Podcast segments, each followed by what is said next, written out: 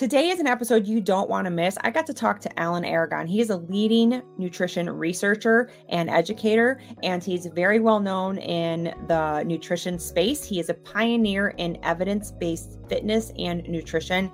We talk so much about protein, about macros. Uh, we talked a lot about um, busting a lot of nutrition myths, such as seed oils, such as um, nutrient and protein timing, how to maximize your protein consumption, and does it really matter? We talked um, very simple numbers for you to take home with some take home messages. Should we eat on rest days the same as we do on days we exercise? What's really important there? We talked about the missing macro. Uh, so many nuggets of information. Don't miss this episode.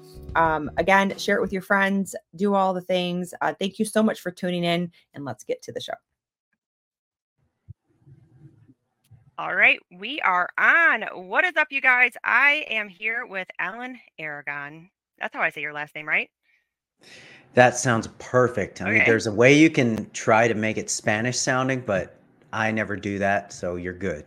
okay, you know, real quick side side note already. Uh, Alan was the only person in the entire universe that has ever said my last name correctly without hearing it by just seeing it because I was on one of your Instagram lives many, many months ago, probably a couple of years ago, maybe a year ago, I don't know.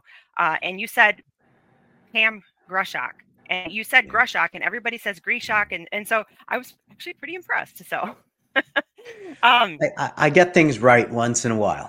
yeah, that was really good. So most people get it wrong. Um, yeah. so you guys that are watching, um, this is Alan Aragon. If you don't already don't know who he is, go follow him on Instagram. You probably already follow him, but if not, go look him up. I'm going to give him a quick introduction, even though he deserves a very long one. Uh, he is all over the place. He is a nutrition researcher. We settled on that, right? Nutrition researcher and educator um, of over 25 years. So I have followed Alan real loosely, I would say, since the bodybuilding.com era of forums. And he was on there. Um, I just remember his name, and that's why I followed him on Instagram. So he's been around. If any of you guys know what those forums were, it was before MySpace, it was before all of the social media. Uh, he was on there spitting out facts, really just kind of digging into, I guess, the nerdy side of things, right? yeah. Yeah. Yeah. So so way back, um, he's got lots of success in that. Um, you are basically a leader in the, I would say, evidence-based fitness. And I say that I don't know if that's really a thing. I know mm. evidence-based mm. nutrition, um, but fitness uh, is, is something that I kind of obviously follow. So evidence-based fitness, kind of movement, maybe. Um, I feel like you're a pioneer into that um, kind of evidence based kind of stuff that's kind of happening now. The uh, so that's that's Alan.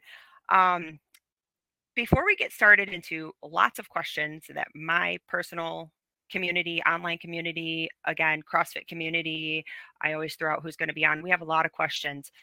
But before we get started, I like to know my favorite thing is always to know why you got into what you're doing. Um, so, why did Alan decide to go into nutrition research? What kind of um, drove you to be there? I, think that there was a lot of influence from my dad, who was into the whole training thing and the whole physique culture thing. And he was uh, an amateur boxer at, at it for a certain time period in his youth. And so um, I, I got that influence from my dad. So my dad bought my brother and I the the Weider dumbbell set for kids that were like these plastic things filled with like cement. yeah, yeah, I remember those. I didn't have those, but I do know what you're talking about. Yeah, and so he encouraged the you know the lifting and the weight training and and that aspect, and and it just it just kind of started from there. And I think everybody naturally is into being fit and healthy and well built, whether they realize it or not. And so I think it's almost kind of an innate thing to be into fitness and and, sure. and health and, and just um, having a high quality of life. So uh, I, it was just kind of natural. I don't know that wiring plus the influence from my dad. I, I would say fueled it. And then of course things along the way like the advent of um, bodybuilding at the mass scale when, when you see the magazine covers back in the in the 90s it was just a very stunning kind of experience to see those folks on the covers of magazines and go oh my gosh. Yeah. that that is spectacular. That's fascinating. And so i've just always been fascinated by that um and and i, I just uh happened to stumble upon the beginning of the the personal training option as a career which started well technically in the mid 80s but i didn't really catch on and become a, the, a semi-valid career pursuit until the early mid 90s and then finally by the early 2000s it was a an established career path but um i just uh i was able to catch that wave which was really cool because i started off as an art major um just because I was just naturally good at art. But I was actually interested in the fitness thing. There just wasn't a definite or in quotes safe career path for that. And it took some breaking through and some courage to decide to go an unsafe route. Yeah. And it has uh, served me really well. So that's yeah, I, kind of it. Yeah, I mean that that's and I I think you say, you know, we all kind of care about how we look. And I would agree with you to an extent, but you know, there the the bodybuilding and kind of that physique look, it's a, still a very small percentage, I think, of the general public.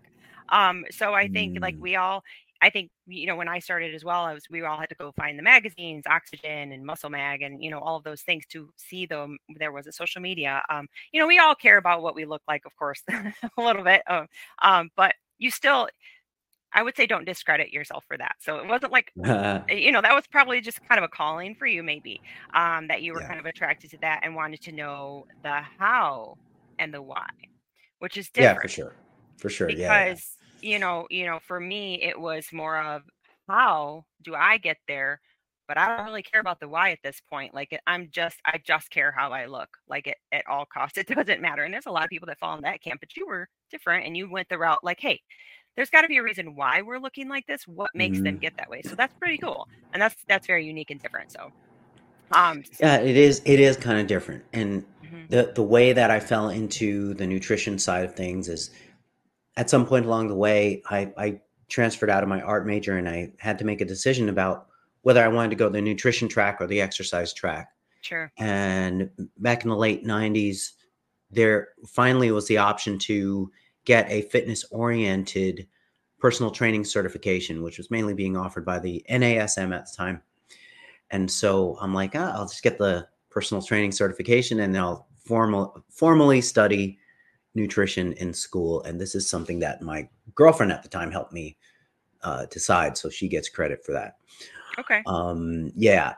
And, and so at, at, when I was done with my undergrad in nutrition, I just kind of on a whim decided hey, I want to get a I want to get a graduate degree in nutrition because every one of my classmates is filing off to become a, a registered dietitian, and I want to have some kind of competitive uh, uh, edge, or at least be on par with them competitively in the marketplace. You know, yeah. but I, I was I wasn't interested in in going the route that they were going, which was mainly the clinical route. So I got my graduate degree, and during my graduate degree is where I really kind of fell in love with the science aspect of nutrition and the research aspect of nutrition and it just kind of fueled my um i guess my interest in finding out okay what what's scientifically correct here uh, where are the gaps in our knowledge and where do we need to sort of bridge the gap between the claims that are being made in the trenches like the traditional knowledge in the trenches mm-hmm. and what's actually been tested objectively in the research setting because as you know there's a lot of in quotes bro science and mythology and just unnecessary and sometimes unproductive practices that go on in the trenches and people succeed in spite of that stuff and not necessarily because of it and yeah. it was just really interesting to me to find out all right like how can how can science help out with this process of optimizing body composition and performance and health outcomes. so Yeah. yeah, I, I really caught the bug during my graduate degree. Yeah, no, that's that's super cool, and it's and it is it's very unique, and I think that's again why you're kind of the pioneer. And this is like you know you've been around for a long time, but this is like another wave of your time. I feel, and it's so Yeah, exciting man. to see. It really is. Yeah. Um, I love watching people's passions and careers kind of collide and take off. Um, it really is one of my favorite things to see how they got started, why you start, and then just to see that progression. Super cool. It's inspiring, I think, for anybody to see. I've been enjoying it, Pam, really, and and what, what's really cool about you mentioning that that it's fun to see people's careers sort of ebb and flow and evolve and flourish. Um, I, I remember Mike O'Hearn on the magazine covers Mhm. throughout like most of the 90s. Yeah, Me too. Yeah, and that it, it is just so fascinating to see his career like really take off 30 years after almost 30 years after his his appearance on the magazine covers. Yeah. Like he was just like a model back then. Mhm. Now he's a thing. Yeah. now he's he's like, like- a household name. like general And- public would know who he was kind of thing yeah Yeah. this just small amount of bodybuilding That's right. Followers hmm And I never would have figured back in the 90s if somebody told me that, hey, Alan, you're eventually going to become friends with Mike. Like, how could that possibly happen? I'm not, yeah you know, I'm not in that circle. I'm interested in, you know, the nutrition and Yeah. like, like I'm interested in, in, in PubMed and all that stuff. But somehow, some way, we connected through social media. We totally hit it off.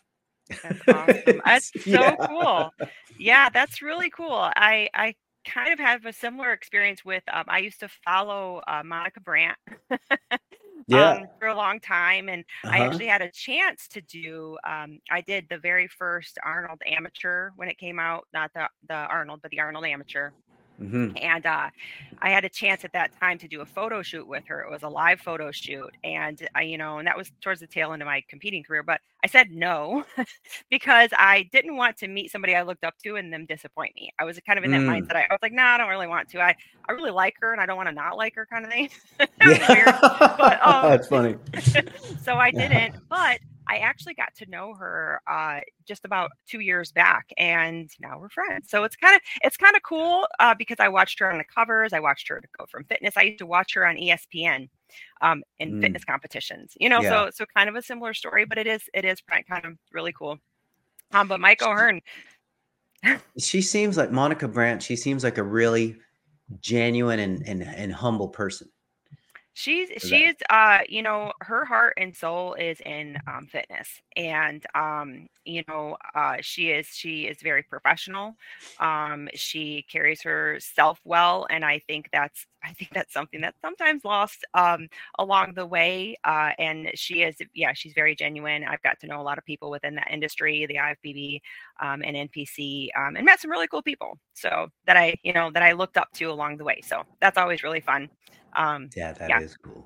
yeah so um all right so you got into all that um that's kind of your background now Mm. again there's a gazillion things that i could talk about i have pages and pages of notes but there's a big we'll just touch on this real quickly um, Yep. we'll we'll get right to it uh, the protein conversation you don't have to go in Mhm. depth about protein um, obviously um, kind of bro science meets real science is kind of where i put your category now i have Mm. heard from other people i've talked to like bro science always has a little bit of truth to it.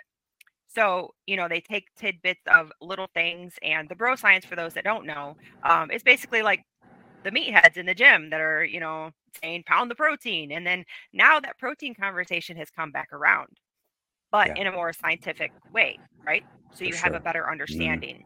So the questions are always how much protein are we supposed to get? And I know you've talked about this on every single um, podcast, but let's just talk about it today too. Um, how much protein in general should you get for fat loss, muscle gain, general body composition? Um, and should it should it be distributed throughout the day, or should we get it all at once? Um, for body fat and muscle gain, the general public. Mhm. Mhm. That that a good question. Like, can you answer that? That's a that's a that's a loaded one. That's I know it one. is, but I, I kind of wanted yeah. to give it all to you so you could, because there's so many answers that could go. So um, that that's kind of who we're talking talking to here. You know, the the general public wanting to lose some fat, gain some muscle, um, that are maybe beginner or intermediate exercisers. Um, what's the protein number we should be looking for? Okay, good. So that's good that you mentioned who we're addressing here because with yes. usually with questions, they're usually just thrown out, and then I have to a- answer with a set of questions. You know, right. like okay, who are we addressing? What's the population? Yes. And uh, what you know, what's the goal? Mm-hmm. And what are the stakes? What's at stake? Are we talking mm-hmm. about the apartment complex pool trophy, or are we talking mm-hmm. about the looking good at the family reunion, or are we talking about you know second versus first place at the state national level? You know, sure.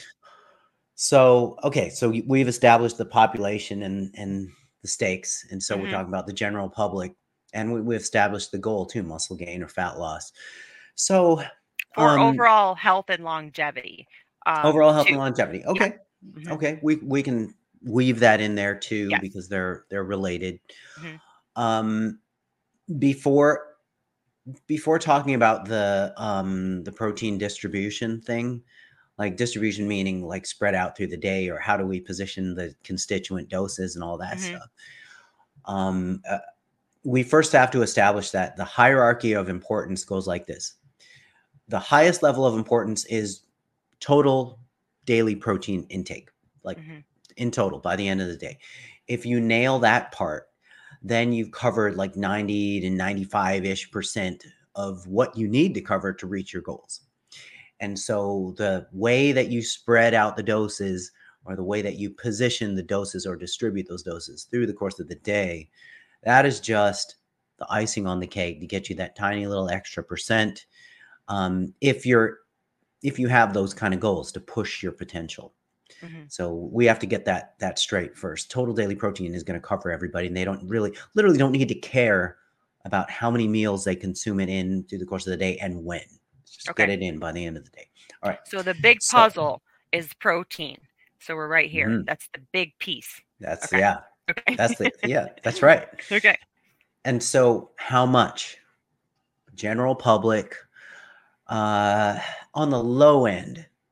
Let's say low, let's say to average exerciser, meaning they're meeting the minimum 150 minutes a week, 75 vigorous. Mm. Um, um, our our community here is going to be a little over that, so uh, they're going to be maybe 200 to 300 minutes of exercise per week. Um, you know, with five days of weight training, no longer than 45 minutes. Okay, so that's going to yeah. be their their exercise threshold. Mm-hmm. Mm-hmm. Okay, so we can base protein needs on total body weight, or we can base it on lean body mass. Uh, in a perfect world, we would base it on lean body mass, but um, we live in reality where estimating lean body mass is really just kind of a wild guess. Yeah. So it it's just as practical and just as, valid to base protein gram targets per day on either your current body weight if you're at your target or goal body weight mm-hmm. or you can base it on your target or goal body weight, which is kind of a proxy for lean body mass anyway, with a little bit of extra margin of safety mm-hmm. there. So, total daily protein, the, the, the easiest target that kind of catches everybody's goals and and it's sort of the target where health and body composition uh, sort of converge. Okay so optimizing those two goals and that target is 1.6 grams per kilogram of body weight, or for those in the freedom land, um, 0.7 grams per pound of body weight. Okay. So that is sort your, of the, that's your minimum. That's where you should go for. Uh, ish. Kind of. Kind, can say ish. I, I, I'm. I am. I love that there's the no solid answer here. This is great. No. And I'll tell you why in a minute. No it, it's it's not absolute. I mean, technically, you can you can go down to 1.2 grams per kilogram of body weight, um, which is about like half a gram per pound. Uh, you can go down that low and you can stay there, but you're not necessarily going to be covered during dieting phases with that amount. And you're not necessarily going to be maximizing rates of muscle gain Mhm. at that amount. So it can be suboptimal, but if you're just not necessarily interested Yeah. in in um en- enhancing your your body composition or optimizing body composition strength uh, and muscle gain or retention then you can just chill it as low as 1.2 grams per kilogram of body weight but uh, if you want to optimize these adaptations to training and you want to optimize body composition Mhm. then you are looking at a range of 1.6 to 2.2 grams per kilogram of body weight, which translates to 0.7 to 1 whole gram per pound of body weight. And again, we're talking about target body weight or goal Yeah. body weight. Okay. And so that would be for the general population who is either recreationally into fitness or and all the way to people who are, you know, competitive in, in terms of athletics and stuff. That range, 0.7 to 1.0 grams per, per pound of body weight per day covers pretty much everybody. Now, a- anytime you want to kind of go above that, then we're talking about a little bit more specialized goals. But for the Gen Pop, 1.6 to 2.2 kilograms, uh, grams per kilogram of body weight, or 0.7 to 1.0 grams per pound of target body weight. Of goal body weight. Yeah, Okay. that's right. Um, and that's and so he's saying that if you're 200 pounds and you want to be 150 pounds, you'd get about 150 grams of protein a day, or a little bit less for the 0.7. Super simple. Um, yeah, yeah, the point, yeah, that's, uh, yeah, that's right. And so, like, Yeah. uh, That's going to be at the one one gram per pound of body weight. Um, and you goal body weight. If you want to be 150 pounds, you're going to get around Mhm. 150 pound 150 There grams go. of protein at that one gram. Or There you, you can go. go a little bit lower, or a little Mhm. bit higher on some days. It's really not that serious. Kind of yeah, it's it's Okay. really not that serious, and and honestly, most people will do just fine at the 0.7 figure. Yeah. Um, a lot of people they they easily consume more than that, and really, there's there's very there's little to no downside of of highballing your protein. And uh, the common worry is, what about my liver and what about my kidneys? Well, the evidence is just not there to support the idea that the human body cannot handle that uh, protein. It just in, in general uh, beyond certain amounts. If anything, it it can't handle carbohydrate and fat beyond certain amounts more Sure. you know more than it can handle protein um, in terms of just you know long-term um, adaptations and metabolic health and all that other stuff and so uh yeah total daily protein it, it, it it's not a hard core hard and fast you have to have um this amount otherwise your life is gonna gonna not work out uh, as long as you're in the ballpark as long as you're Yeah. in the ballpark then then Yeah. you'll you'll be fine Well, now, um, and, and you said even if somebody, let's say, because a lot of a lot of people uh, that I that I work with now, uh, they're just not used to eating that much protein, and it, it's obviously it's very um, filling, and so they just kind of, and I'm like, no, don't worry about it. Like, just start with 100 grams and work your way up. Um, so Yeah. that 0.5 is still going to be beneficial if they're coming from a low place, right? no doubt about it yeah Yes. to to just to just increase it slowly it's it's not pointless to to not to to let's say because we have people that might say well i didn't get 135 grams of protein today and they're like oh forget it i'm not gonna you know i'm just not gonna go for it again tomorrow. I'm like oh that's actually pretty good you know so they they kind of throw in the towel almost um where you know 100 grams is still better and it's still okay and if you feel good there and you're getting results then that would probably still suffice. Is that what you're saying? Absolutely it would and Mhm. You know really um people can people can have healthy long lives on protein intakes that are not high to the degree that we're we're talking about now. Hmm but if you just want to optimize muscle retention especially into older age Yeah. or if you want to get the most out of your training. Hmm and if you want to maximally control appetite Yeah. then you really are kind of going to want to work towards the 0.7 grams per pound figure and above in some cases. Yeah. Most people don't, I think, like you said, don't really have a hard time getting that in once they look at their food and realize how much, how easy it is to really get that protein level and especially if you're eating meat. It's pretty easy. Oh yeah, totally. Yeah. And if and if you're okay with a protein you, shake, know, protein shakes and stuff, because mm-hmm. I I'll have one to two protein shakes a day. On the days I have two protein shakes, that's like 80 grams of protein taken care of right there through protein powder. Yeah. And yeah. so it becomes really, really easy to get the rest of it from other sources like meat and eggs and dairy mm-hmm. and the incidental protein from the plant sources as well and i think once you once you start thinking that way I, am sure your family lives this way. Again uh, uh, also i forgot to mention you have to go follow his wife. She's amazing lots of tips and recipes um, on instagram as well. Um, you guys are very protein forward i guess um yeah in, in nature yeah. and so is my family. You know we're just kind of old we're just old meatheads that just make a bunch of turkey and chicken in the beginning of the week and we just take out of that and put it in meals during the week and our kids just kind of know there's grilled chicken in the fridge you know so if you start to live that way i think that mm-hmm. it, it gets a little bit easier sometimes too yeah there's a lot of mythology surrounding all the macronutrients mm-hmm. including protein including protein. yeah it's a it's a big word right now um and i think you know it's kind of all over the place and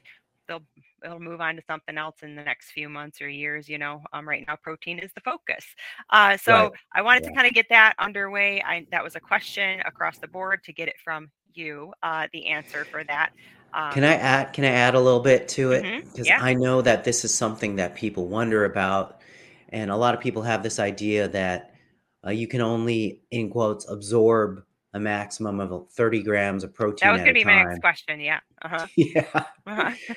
that's just not that's just not true. Uh, and there's a ton of data supporting the falsehood of that belief. Mm-hmm. Uh, and there's a recent study that just rolled out within the last month, within the last couple weeks ish, mm-hmm. by Jorn Trommelen and uh, Jorn Trommelen and uh, his group and Luc Van Loon's group in Maastricht University, mm-hmm. and they tested a hundred gram protein bolus. And they compared it with a 25 gram protein bolus, and both doses, including the 100 gram dose, there was negligible oxidation or loss of, yeah. of protein. So, yeah.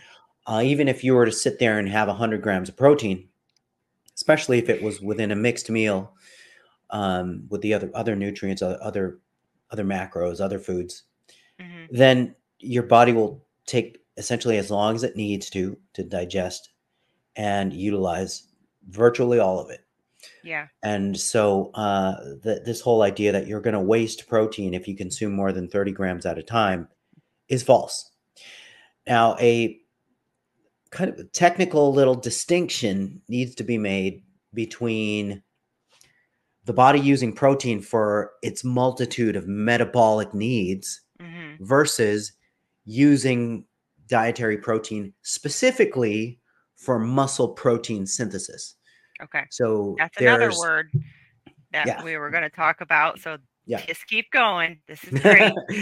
yeah. So when when you ingest protein, the body can use it for a myriad of, of cellular processes from just immunity to structural components of the lean tissues, the various lean tissues of the body, um, to various cellular purposes, and the and muscle protein synthesis is not necessarily a, a major priority for the body. Can you explain what that is?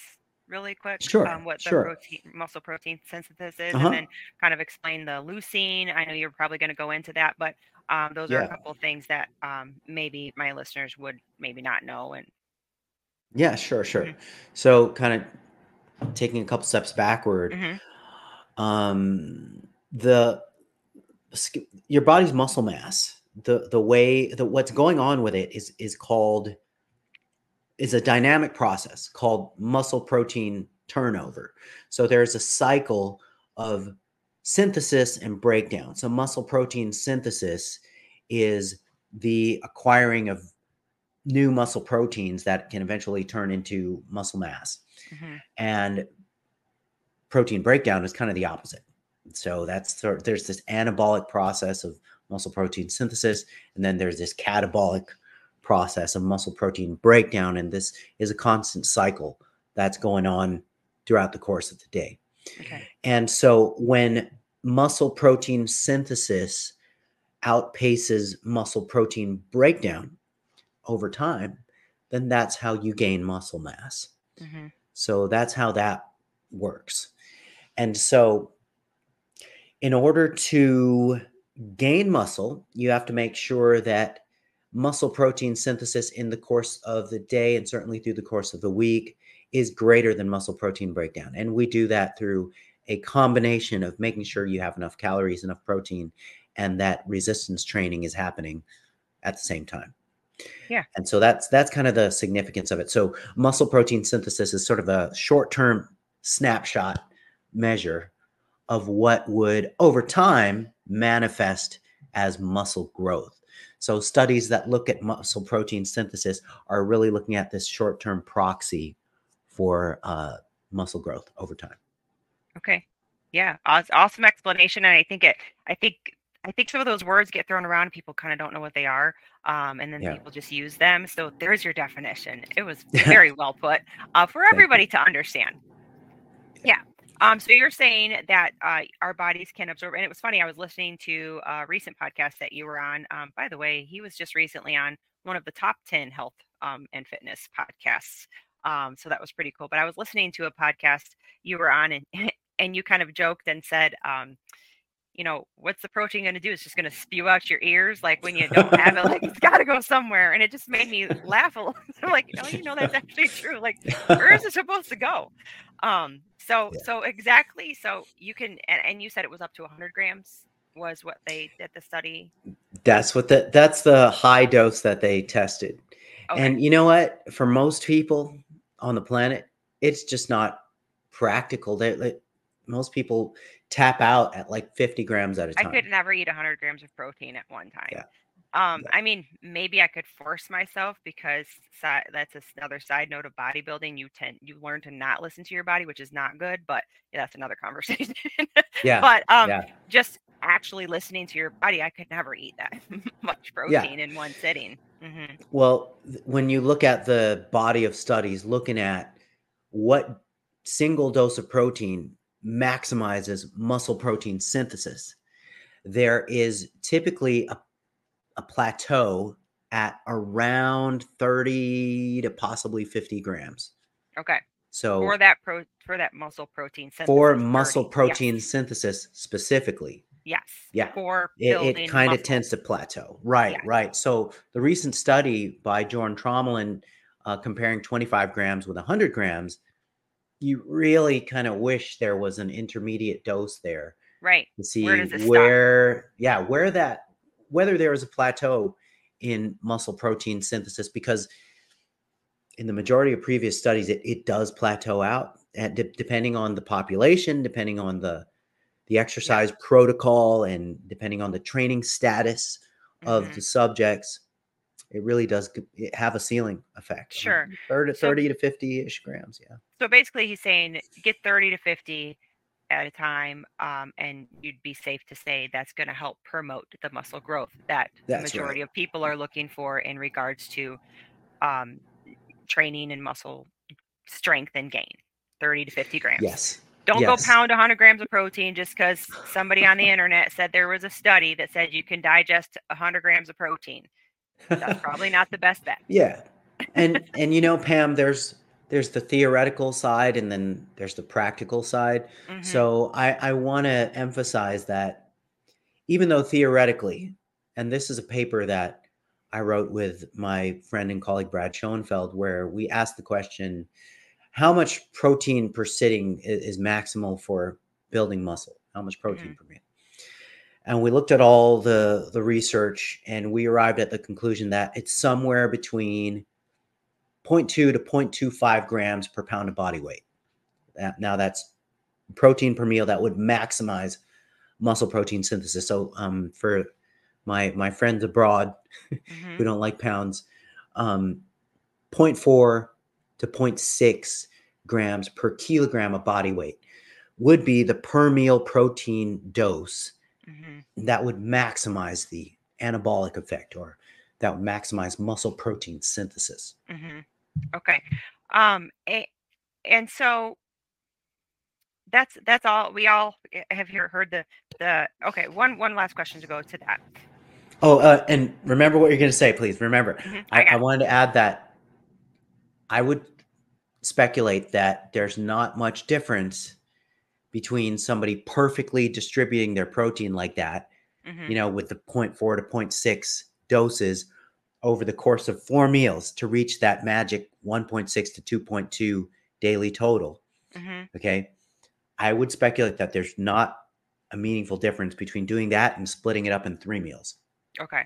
So okay, so it doesn't really matter meal timing is what you're saying because that was that was probably another question. The, Um, was how many the spread. meals? how Yeah. how many meals how many meals you do it Mhm. like i think that we can look at theoreticals all day but you know in the real world eating mixed meals and being in the fed state for most of the day anyway i think that a minimum of three protein feedings a day is going to take care of that for most people now if you're a competitive bodybuilder and you're on the fringes of these extreme physique goals hmm then it might not be practical to get anything less than four protein feedings a day to hit your totals. Right. Yeah, I think I was like Yeah. four to seven times a day I was eating. you know, Yeah. um, for a Yeah. long, long time, many, many years of my life. Um, that's Uh-huh. just how my life was structured because that's the life I lived. But that's very different than what I live today, um, Yeah. and it wouldn't work for me. Um, you know, uh, just as as a mom and you know that that kind of stuff is just not fun to bring your meals all the time. Um, so and so and, and at the risk of of making you forget what you're gonna say. mhm, I wrote it down. Okay, good, good. I'm gonna add I'm gonna add one more thing. hmm For the the goal of muscle gain and the goal of fat loss appear to have different uh, needs as far as protein feeding frequency in the day. Okay. Okay. So, for somebody who just wants to maintain an average level of muscle mass hmm while losing fat, hmm the amount of protein feedings a day really it doesn't matter at all. Like if somebody wanted to go wild and have one meal a day and get all their protein in one meal, and there is a fringe population like that, Mhm. Yeah. then they will likely retain their average amount of muscle mass Yeah. while losing fat. Um, because it's and there's a lot of research showing very low meal frequency, one to two meals a day, Mhm. or even just eating every other day, zero calorie alternate day fasting. Mhm. Still, what people are still holding on to their lean body mass. Now, if you were to try to use that, try to maintain alternate day fasting and try to gain muscle as quickly as possible, that's not going to happen Yeah. um, and most intermittent fasting variants uh, um, are not going to be conducive to, to muscle growth. But my point is, if you're trying to lose fat as a primary goal and Mhm. keep muscle, then the body is much more forgiving and resilient in the face of low frequency of protein feedings in the course of the day or the week. Yeah. So- Yeah. No, that makes complete sense. So my next question, it was just kind of all related to that too. Um, and, and what he's saying is you can you can eat all your protein at once. You can eat one meal, two meal, three meal, four meal, whatever fits in your life and your day. Don't overcomplicate it. Um, you know, go for a number, aim for that, and uh, you can still gain muscle as long as you're having the output and getting the protein most of the time. One meal, two Yeah. meals, what have you. Uh, now the Yeah, question and is, and and if you're uh, trying to lose fat, the body is much more forgiving of that that low low meal frequency. If you're trying Yeah. to lose fat, if you're trying If to gain your- muscle at a high level, mhm, then you've really got to kind of you know pay attention to distribution and getting those doses and get and hitting that Throughout the day. frequency Yeah. throughout the day. That's right. mhm. That's right. Um, and uh, again, so this kind of goes with that too. Was my just real quick question. Mhm. Uh, you know, again, my my husband and I, we are just very kind of protein forward. We're used to just having meals, um, three meals, two snacks. It's kind of just life. Uh, sometimes we skip meals, you know, and so it all kind of it, it's kind of just the way that we live. Um, however, my question was, okay, so you have the 30 to 50 that kind of makes sense for muscle gain, and I mean, I would be lying if I'm not always trying to gain a little muscle, especially as we age. I think you you use the word gaintain, and I loved it. I Yes. hooked on it, and I, I tag Yeah. you when I use it. Um, Yeah. but it's kind of gaining while we're maintaining what we have because as we age, you know, it's a little bit For harder. sure. Um, you know, but what about like those 10 gram, 15 gram snacks of uh, protein uh, where you're not kind of getting that maximum protein synthesis or leucine? Um, is that kind of, should we wait to eat those? Is it pointless just to eat an apple? Can we eat like, you know, my husband's a big beef jerky? Can he, you know, is that, does that count towards your protein when we're trying to gain muscle? Or should you just save it and put it in a bigger meal? That's a that's a darn good question. Um, muscle protein synthesis is more like the the um, the magnitude to which it happens is more like a dimmer switch hmm than an on and off switch. So the low doses count as Okay. well. Yeah. Yeah. Yeah. So Yeah. it, so we're we're safe to just keep eating the beef jerky and apple in the middle of the day or cheese sticks. Absolutely. Okay. Absolutely. and yes. that's and you guys for listening. Um, that is this is specifically talking about muscle gain and fat loss. Um, you know, because there is a line where you know healthy eating can kind of have this skewed um, perception where people get very um, i hate to use the word disordered but sometimes it can get to to over that line so i want to make sure i speak to the people that do listen to me that we do talk about those things um, you don't have to freak out about it um, and just know that when i talk about like the small amount of protein and the 30 gram protein the 50 gram protein that's really just for maximum muscle gain and kind of a general idea. Um, and that's why I wanted to bring that up. So Alan's saying, yeah, it's fine to eat those snacks as long as your protein at the end of the day is is meeting. Yeah. I it's worth emphasizing, Pam, Mhm. that if you get the cake right, then that stuff is just a, the thin layer Yeah. of icing. Yeah. So I really Yeah. wanted to make sure I, I I noted that and talked about that for a second because some people can misunderstand these conversations and they can I mean because there's only little sound bites on social media and all Mhm. over and that's where I think unfortunately wellness gets this bad rep right now. Um Yeah. and and fitness and health in general because people hang on to these one little sound bites that they heard and then they just hold it black and white Mhm. when life is not black and white That's right. um, so I just kind of wanted to throw that out there too. Um, that there's he's not saying, I'm not saying, the industry isn't saying you have to do those things. This is just where the research is, and this That's right. is just for you to know and to put it in your thought process when coming up with the way that you want to eat in regards to your goals. Yeah. Right?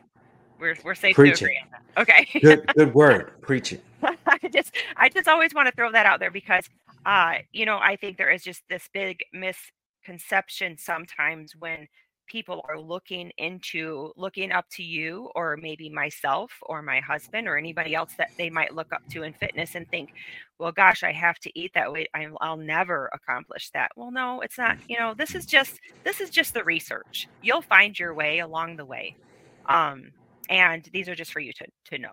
So aka nobody's judging you if you don't eat 30 grams of protein at every meal Yeah, that's right. And and even that objective is like it's a specialized objective, you know? Yeah. And and in some cases it can be a practical thing like with, with the elderly population for example who only eats like you know two two major hits of protein a day. It's like you Yeah. really want to push them into you know tr- try to hit try to hit a certain minimum per meal Because and don't for don't skip yeah. meals. hmm yeah It is hard for them.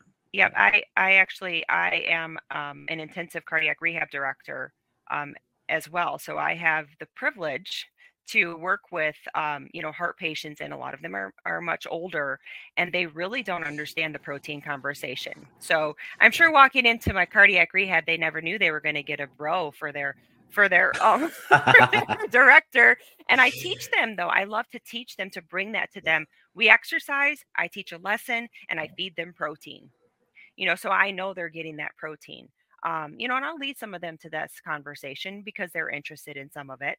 Um, but I, I do like that you brought up that older population because uh, not everybody has bodybuilding, you know, goals or um, even physique goals. These people are just trying not to fall down and break a hip um Yep. you know so so you're saying like break that down a couple meals make sure you get your total number because generally speaking uh they're only eating one or two protein meals a day Yeah, if you can encourage them to like, look, instead of skipping breakfast or having this you know, really tiny amount of protein that's just incidental within the, you know, stereotypical hmm breakfast, try to proactively get a solid hit of protein at breakfast at yeah. just as a start of boosting your total daily protein because typically the pattern of protein intake amongst the elderly population they'll get like 5% of their protein needs at breakfast and then they'll get like another 10% 10 20% of it at lunch and then they'll get the the big hit at um at at dinner. And so it's like this really skewed type of distribution that really kind of lowers their chances of hitting a proper daily total absolute amount of yeah. protein grams that they need to hit. So um, one of the strategies is to just find the meal that they really tend to skip or they tend to really skimp on their protein intake and just uh, provide a solid hit of protein at that meal just to kind of bring everything up. That's actually a really good idea and a really good tip that I will bring to people too is to find, you know, because we all do the, you know, log what you're eating, see how you're doing, see how your day is. Um, and we do that as well uh, across patients and clients, um, both. But to say, okay, well, you're not getting a lot of protein here, it'd be an easy fix to just add some protein to that meal. yeah Yeah, yeah that's it. That's a really great take home tip. Um, hmm so so kind of while we're talking about um about this, and then we'll we'll leave to talk about a couple other macros. um, cool so let's go back to uh kind of the recreational, maybe once in a while compete competitive CrossFit athlete. Okay, because I okay told you, uh, my husband, we have a CrossFit gym. Well, he has a CrossFit gym. That's what he does. Um, and uh, you know, so they're going to want to know how does this look in a day? Can you give us a real quick snippet of what it could look like for a day for a morning exerciser that typically likes to work out fasted? Because that's, you know, that's kind of it's kind of whatever you want to do, right? You can work out fasted or not. Doesn't matter a whole lot. You can tell me yes or no. that's just kind it of it depends it depends on the goal okay. So the goal would be a, goal a, a CrossFit athlete. They just want okay to get stronger at their lifts. Um, and maybe they compete once in a while, but how could their day look for eating? okay um that's that's actually a tough question to to put out you know, In general, a, a let's say somebody that works out at 5 a.m. mhm. and then they work a, a generally inactive job. And do they have performance goals? And do they do they they want do they want to continually get better from a performance standpoint? Yeah they all want to get stronger. Okay Mhm. so you know if the if if performance is the primary okay with body fat minimum you almost have to choose what is your primary here. Be, Mhm. and and but i okay let's let's imagine it's it's dead even. Okay. Performance and and and you know look looking like like an adonis. Okay. So since the performance element is there i would not actually in, encourage fasted training because there always is going to be at least a, a- an edge for um, people who are competing or training in a fed state versus just a complete overnight fasted state. Mhm.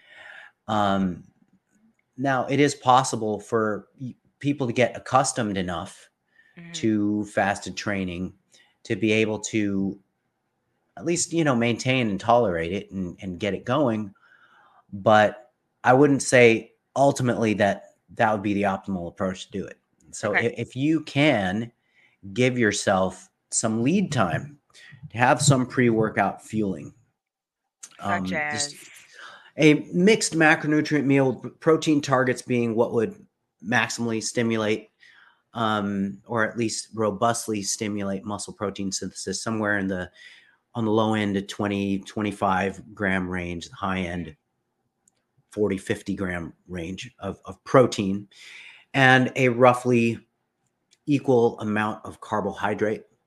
Okay. And fat, I can kind of take take it or leave it at that point.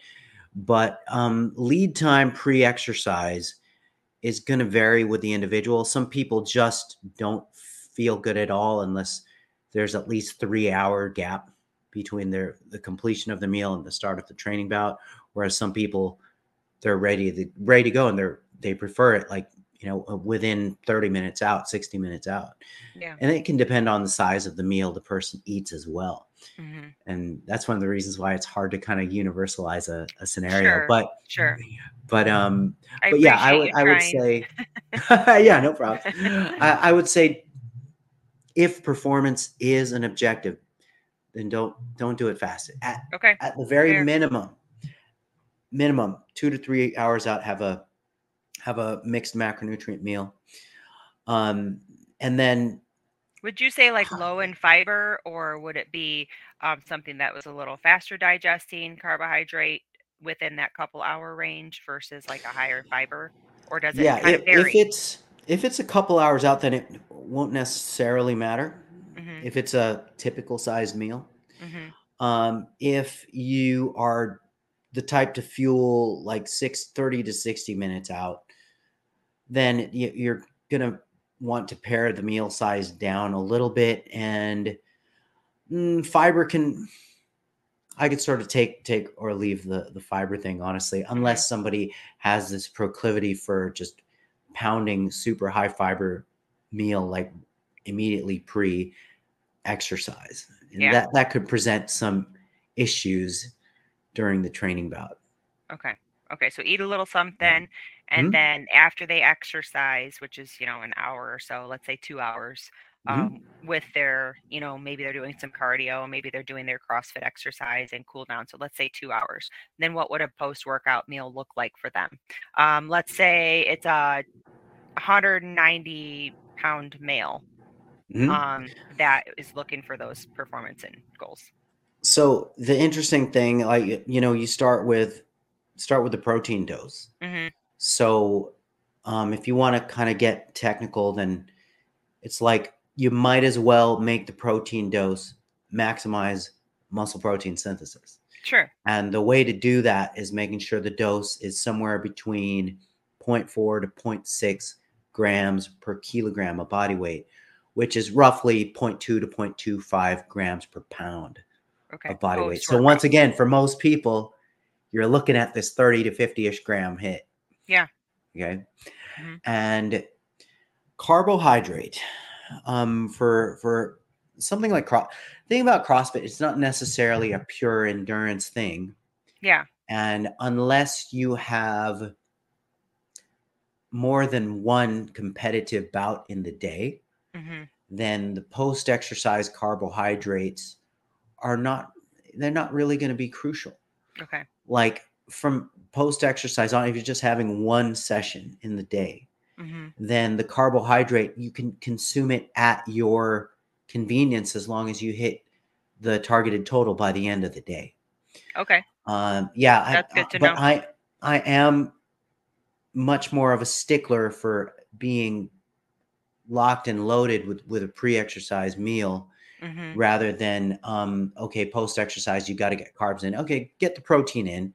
Take advantage of your feeding opportunities for to create these anabolic spikes in, in Sure. muscle protein synthesis but you don't need the post exercise carbohydrate to be co-ingested with the protein post exercise in order to maximize the anabolic response or or to maximize even recovery unless you have another competitive bout happening within the next 8 hours. Yeah, yeah. At which point yeah, you would want to hmm fuel up with carbohydrate, but that's more of a pure endurance sport with multiple events in a day type of thing. There's a rich body of literature, Pam, looking at what happens when you consume protein versus when you consume protein plus carbohydrate post exercise Okay. um, a- and, measuring muscle protein synthesis. Mm-hmm. And once you cross over a certain dose of protein, then additional carbohydrate does not further anabolic the anabolic response. It does not further muscle protein synthesis. Uh, some may argue that, oh, okay, well, you're it might further the inhibition of muscle protein breakdown, but well, there's multiple studies that have looked at um, net protein balance, and um, that would be a, a, very small factor, if at all. And not only that, I mean, we can look at a study by Hulmi, H U L M I, and, and colleagues. This was a 2015 study. And the only study, amazingly, to look at this, where they compared a group of um, trainees who consumed just protein post exercise with a comparator group who consumed protein plus carbohydrate post exercise. And both of the doses of protein and the the you know the combination dose they were both robust doses. Mm-hmm no difference in uh, training adaptations by oh, the wow. by the end of the study. Yeah, uh, and you know there there was uh, no significant differences in total macronutrient intake between the groups, but the the main point is for the goal of muscle size and strength, it's like okay, total carbs by the end of the day versus how perfectly you shove them next to the protein post exercise. Yeah, no, that's great information. So you could have your, you could say if you wanted to eat more carbs at dinner, you could do that, or you could do it post exercise. It really doesn't matter. That's, that's right. interesting because I think right. old school bodybuilding we always timed our carbs, you know, for fat loss was always like post workout, like that's your biggest carb, you know, um, yeah. and that was kind of, that was obviously that was a long time ago. Um, yeah. And, and that was always kind of one of those things that was drilled into your head. Like you have your carbs and your protein post workout, but it's really the protein that matters. So that's a good take. It's, home. it's really a protein that matters. And you know what, Pam, it definitely won't, it won't hurt mm-hmm. to have the carbs at that time. And if you're hungry, yeah. at that time, then by all means, you know, have protein and a heck of a lot of carbs. Yeah. But if you're somebody who is economizing on your total energy intake, and by extension, you don't have all the carbs in the world to work with yeah. through the course of the day, and you would rather consume it, let's say at dinner and you train in the day, mm-hmm. then you're not shooting yourself in the foot by shoving your carbs over to the dinner point rather yeah, than no, forcing it post exercise that's really great information because again that's one of those kind of misunderstandings um, and where people get bits of information maybe that maybe they just didn't we didn't know before and then they haven't bothered to look into it again you know so so there's that part of it too so that's really good information i personally like to eat carbs after my after my exercise i like to eat a little bit before like a couple dates and a protein shake or something then i'll exercise and then post exercise give me a big old protein smoothie bowl. I don't know if you have those Ninja Creamies, those ice cream makers. I look forward to I've, it every day. I, have heard of them. I haven't tried it. I haven't tried it. I've heard of them. So great. Uh, so there's a good 40 grams of protein. Just it's it's yeah. it's amazing. I'm like, where was this when I was competing? Um, and then uh, and then a big old bowl of oatmeal or something. Uh, yeah, yeah. So that's my preference, you know. And then no, that's, I can taper off carbs during the day, and I don't. It doesn't bother me. Um, but a lot of people like their. Carbs. The beauty of it is you can inter you can individualize it right because mm-hmm. you know that's your preference and that's totally great and yeah. you take somebody else let's say they're you know they're working with less carbs allotted to them than than mm-hmm. you are and they have sort of you know a little bit more limited opportunity to mm-hmm. as, as to how much carbs they can consume and when and if they do have a preference for a more carb heavy dinner then that option is available to yeah. them yeah. And yeah. No, I love that. And my and my husband is the opposite. So he would rather just have he's usually working a lot during the day. He's just gonna have a quick shake and maybe, you know, to get his protein and maybe an apple or fruit or something where he yeah. likes to save his main carbs for dinner because he likes to sit mm-hmm. down and enjoy his meal. You know, where yeah. I'm busier at yeah. night, so I would rather just not. You know, so it's it's all kind of a preference thing. Um, it absolutely is. Absolutely, yeah. I love that that the science backs that, and that's okay. Mm-hmm. You know, that's okay to do because you still do wonder sometimes, like, am I really maximizing this? Um, so that's good to know. Um, I yep. do want to from that go into. There's a couple kind of um, myths that I kind of want you to talk about, or buzzwords maybe sure. that I had questions in my Facebook group. I said that I was going to talk to you, and we had some questions in in that group. Um, so a lot of it was, uh, you know, muscle gain and all of those things. Protein timing went over that. Um, and fasted workouts. We talked about that. But the one thing that uh, that we wanted to talk about was um, fat adapted, carb adapted, and can you ruin your metabolism? So there's three questions. So Mm, what is fat adapted? Um, mm. that's kind of a word that kind of gets thrown around. Um, and then um, carb adapted as well, I guess would be the same question. Okay. And there was a third one. What was the third Yeah, one? yeah, the the um, fat adapted, carb adapted, and then um, can you? I guess it would be the starvation mode. So let's debunk that. Okay, got Um, it. Yeah, the yeah, the yeah. can you ruin your metabolism? Um, and can you? Because I, I we still hear it to this day, and and well, they'll say, well, I'm not losing any any weight because I'm not eating enough. hmm Uh, because I've gone hmm into starvation mode, and uh, so let's kind of talk about that. Peel those back a little bit. Yeah, sure. Fat adapted, So, carb adapted, starvation mode. okay. So, fat adaptation, it's also called keto adaptation, hmm and it's a purportedly magical state that you reach when you carb restrict to a severe enough degree for a long enough period of time.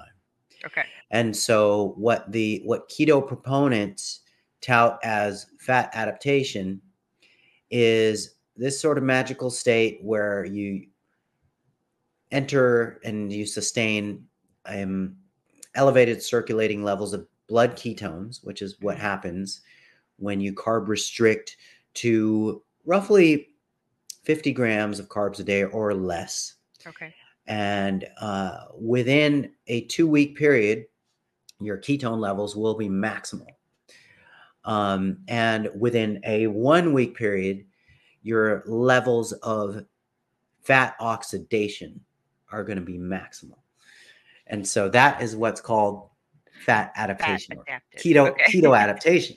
Mhm. Now, here's the the important little detail about uh, being fat adapted and the aspect of keto adaptation where fat oxidation has reached maximal levels. We're not talking about specifically body fat oxidation being at maximal levels. Okay. Your maximal levels of fat oxidation are measured by something called the respiratory quotient. And so when the respiratory quotient is lowest, that's an indication of that you are, in quotes, burning the most amount of fat.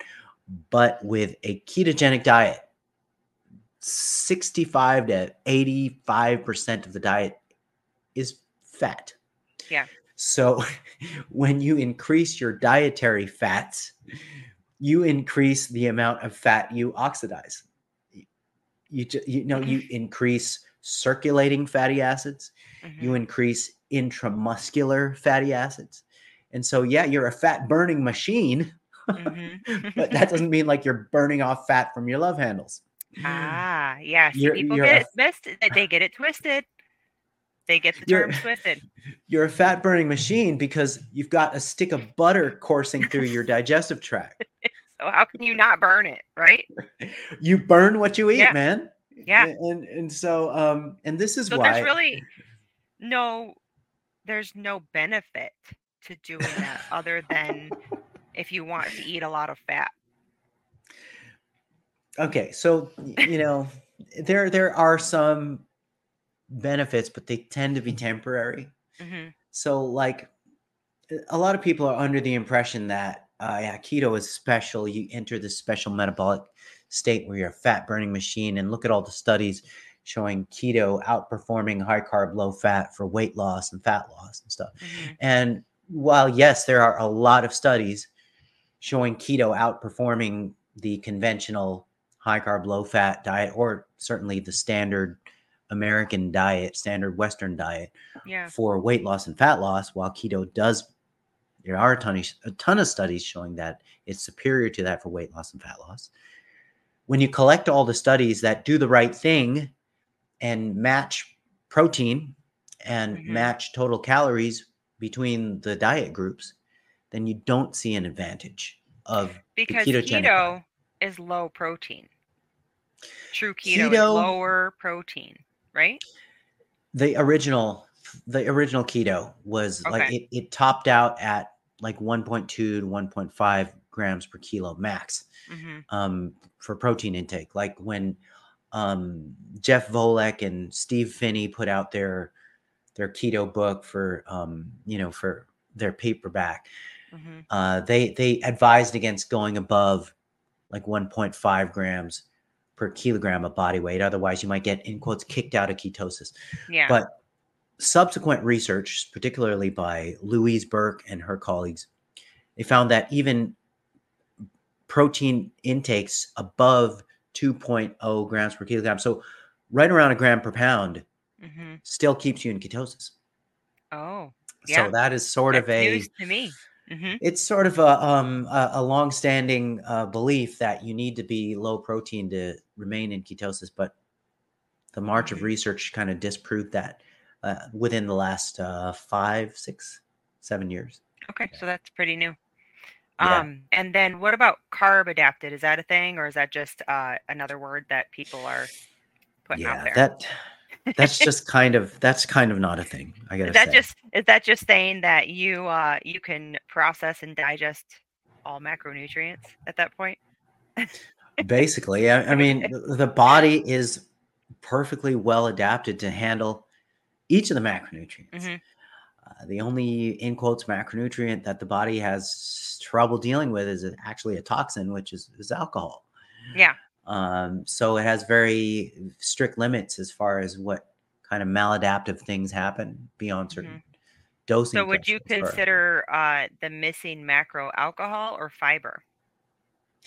Uh, it's definitely. I would say it's fiber that. Okay. you know, Okay. Me too. uh, that that we need to focus on. Yeah, yeah, and Mhm. I, I want to throw a, a, a little little wrinkle in here with the the topic of carb Mm-hmm. adapted. Um, people have varying degrees of glucose tolerance, Okay. and this is determined by lifestyle, hmm by um, genetics as well, uh, Mhm. by you know certainly by the training program aspects, the training goals that determine the person's lifestyle and habits and, and training program and all that stuff. Um, people will vary in their glucose tolerance or their ability to um, properly handle and partition carbohydrates towards lean Yeah. tissue versus towards fat tissue. Um, once again, it's a combination of genetics and environment that determine that. Mhm. So it's not um, it's not right to universalize a carbohydrate prescription for everybody. Mhm. Um, it should be based on personal preference uh, and tolerance, when, especially when you're talking about certain populations like diabetics, pre-diabetics. Yeah. Yeah. Oh yeah. Uh, they they they don't handle carbs in the same way that uh, the normal population does. Mhm. No, that's a, that's a great point because there's going to be a lot of different people that listen to this Mhm. uh, in all those different camps. So that's a that's a good point to bring up. And then the last one of that of that question series was starvation mode. Is that a thing? Yeah, Okay. Yeah, that is a juicy, juicy question. it's heard all over the place. I'm not losing because I'm not eating enough. And I was like, yeah, yeah, yeah. that's never Yeah, happened so- to me. So th- there has been a lot of research done on the starvation mode phenomenon, hmm and um, it, a- as you mentioned, it, it's where people think that they're not eating enough calories, and therefore their body's metabolism comes to a, stre- a screeching halt. Hmm Um, okay, so that does happen, but not to that dramatic degree that people think it does. Okay. And the the research showing that it does happen was on people with severe degrees of obesity who were who underwent extreme diets, like like the Biggest Loser contest. Okay. So in the Biggest Loser contest, there was a roughly 15% drop in resting metabolic rate hmm that couldn't necessarily be accounted for by drops in metabolically active tissue like lean body mass. And so there's this sort of mystery drop in metabolism with that population who underwent just extreme, like semi starvation for prolonged periods of time with super duper high amounts of uh, cardio. Yeah. Yeah. And Not a It's lot sort of of a- resistance training. Yeah, mm-hmm. and, and, that's a recipe for disaster. Sure, for a lot and, of things, right? Yeah. Mm-hmm. Yep. Health wise. Mm-hmm. Yep. Um and um, so that's one one end of the whole um, metabolic adaptation example, the spectrum of, of examples mm-hmm. there. But if we go a little bit more realistic uh, in the general population, so the only way that you can incur a in quote slowing of metabolism mm-hmm. is if you lose weight too quickly and you lose too much lean body mass. So if you can avoid those things, then you you you will be fine. You won't experience this undue, this massive drop in in quotes metabolism. And usually, what happens, and and this this is where it could get complicated. I'm going to try not to complicate this answer. Mm-hmm. When people diet, um, their total daily energy expenditure can go down through a number of ways. Mm-hmm. So it can go down through active energy expenditure, and or it can go down through their resting energy expenditure or resting metabolic rate. When people diet, if they maintain their lean body mass, then their resting metabolic rate will not drop significantly or, or meaningfully. Okay. Um, what does often happen, and this is common across dieting studies, is that people's non exercise activity Mm-hmm. thermogenesis mm-hmm. or NEAT. Yeah. Or the non non exercise physical activity, you can call it. Mm-hmm. That was a question. It, so we're answering that right now. Mm-hmm. Yeah. That's what typically goes down two to 300 calories very commonly. Okay. In, in a given dieting study that lasts a number of weeks. Okay. So, um, and that's the thing that people people overlook is that drop in non-exercise activity and that's mm-hmm. really the tough thing to measure in a lot of cases and that's yeah. where people sort of think hey i'm exercising the same mm-hmm. i'm you know i'm doing everything i'm supposed to do i'm eating the same but i can't lose weight well you're burning less calories through non-exercise activity that happens sort of some subconsciously you're fidgeting less you're yeah. walking slower you're laying around more you know you're not because you're tired from dieting right. Yeah, no, that makes sense. Yep. I right. actually you're, you're in a survival mode. Your body wants to preserve as much energy as yeah. possible. Yeah, I heard some uh, uh, one of your podcasts you were on, and you talked about that with um, people that were trying to gain muscle, and it was really yeah. hard to, to gauge because a lot of these guys were eating all this stuff, and then they weren't taking into account they're fidgeting, fidgeting, and they did it more often because they were yeah. just kind of you know eating more or what have you. So I think there's a, a lot of gray areas in in all of that. Yeah, it's really interesting because like mm-hmm. when you try to gain weight, the same thing happens. Because yeah. the body, all the body wants to do is survive. And right. the body's definition of surviving is just keep everything the same. Mm-hmm. Don't don't lose too much weight, don't gain too much weight. So that's the body's biological drive is to just stay the same. Just mm-hmm. preserve homeostasis at any by any means necessary. Yeah. And so yeah, even when people try to gain weight. It's really typical, like for studies that impose a, a, a thousand calorie surplus and mm-hmm. sustain it for a number of days or, or and certainly the ones that sustain it for a number of weeks, then you'll see energy exp- non-exercise energy expenditure go up by three, 400 calories yeah. on average. Yeah. And I always, I always use my husband because bless his heart, he's a hard gainer, um, where he just gets to, you know, he, even even into our 40s he still just has that metabolism that is not mine um it's much different uh where he he would try to gain weight and it would mm. just it's he tends to even move more and you notice it um he's you know, so he's lucky just, yeah he's just one of those you know one of those guys fortunate so. he's a fortunate guy yeah yeah um but you know he works hard too so um, yeah, we got to make sure we throw that in there. I don't want to take that away from him. Um, he does he does work hard, but I see you know he's genetically, you know, I see it in my son too. He's the he's yeah. the same build and the same way. He's constantly fidgeting and moving, and even in his sleep, you know, um, that kind of thing. So mm-hmm. um, we talked about um, the fat adaptation, and now now the other thing I wanted to talk about too. You kind of brought that up um, was the when you first begin, okay, first of all, the um the set point theory. Uh, is that a thing? And if it is, can you explain it? Because you kind of just talked about how our body wants to create this homeostasis. Yeah. Is there a point where, like, if we diet so long and then our body just wants to go back to this one certain weight?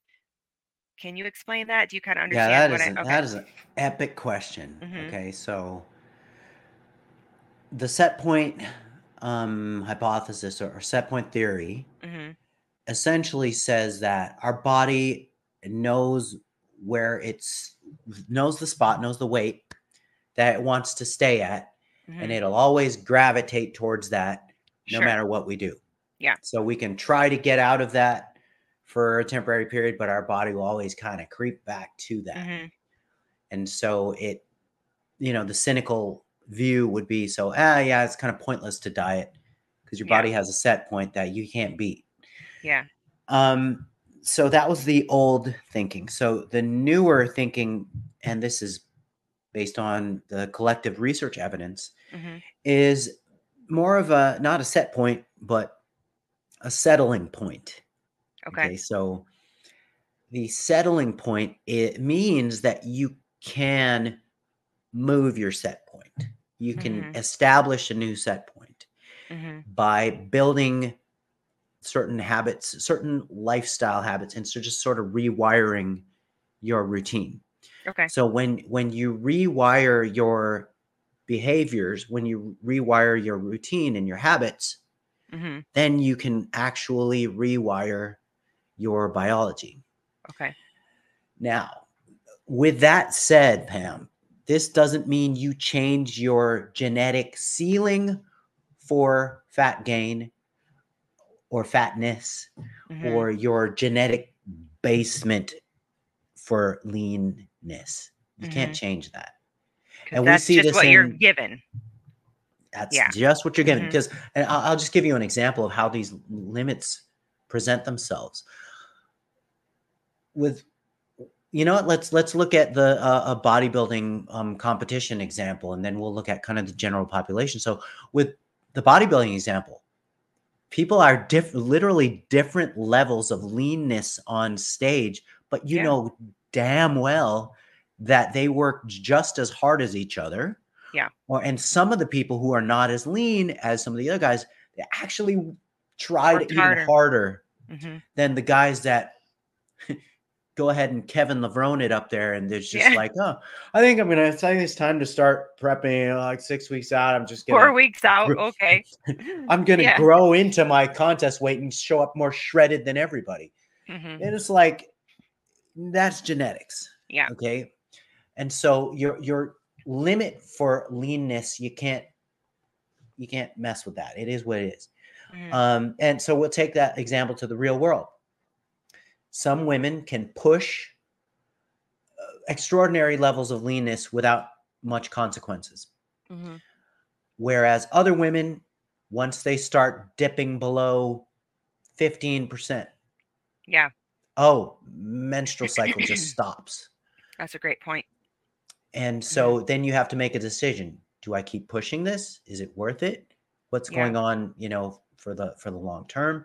Yeah. Whereas other women 15%, 14%, 13%, oh, st- yeah. still have the menstrual cycle. It's like, huh?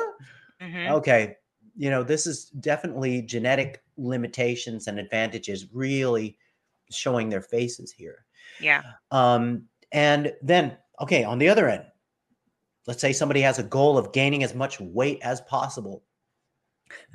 Some people will have definite limits to Mhm. practical limits to how easy or difficult that is. hmm And so, um, so yeah, it, it's like this. Here, here's your genetic limits for fatness, genetic limits for leanness, and some people will will sort of look like like this. Some people will sort of look like this. Some people Mhm. will sort of look like that, and you can't change that. But there's this margin in between. Okay, in Mhm. between these limits for fat, maximal fatness, maximal leanness. That in between space hmm you do have control over that. And Okay, that is lifestyle.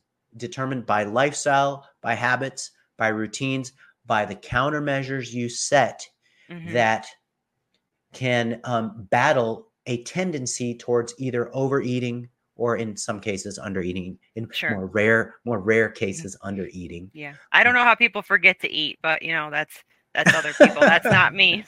yeah yeah Yeah. yeah not me not me either oh man trust me that's why i'm so interested in this dieting stuff because i definitely oh man i love to eat Yeah. and same. and if i let that go unchecked then yeah it's it's not optimal Yeah. Yeah, no, I I totally I see what you're saying and I guess, you know, that that old thing was set point theory. I I remember again very late 1990s, early 2000s when I first started dieting. Um Uh-huh. and that was kind of brought to me because I I don't have the best genetic pool. Um but I knew I needed to live a different way because I didn't want Mhm. to happen. I saw a lot of stuff happening in my family that I didn't want to happen. So I went that other route and uh and i remember a coach telling me well if you skip past um you know my body always wanted to hang around this this one number and if you get past that for eight to ten months then you can change your set point. i remember him telling me that and maybe there was a little bit of truth to that saying because by a year's time your lifestyle will change that's Yeah. probably where that Yeah. maybe came from um and, and so, there, so and there's many examples of this Mhm. pam there's Mhm. many examples of people who look completely different and have held it for many many years yeah and the, the common thread amongst those people is lifestyle change yeah. Sustainable lifestyle change. And this is not to say that there are differences across individuals in terms of their appetite response to food. Sure some sure. people are definitely more hungry more of the time than other people and that's a genetically determined um, characteristic. But there's always a solution Yeah. i mean you, there are different satiety levers you can pull within the diet to Mhm, counteract and help those people who are hungry or hangry mhm. uh, more often than others So, Yeah.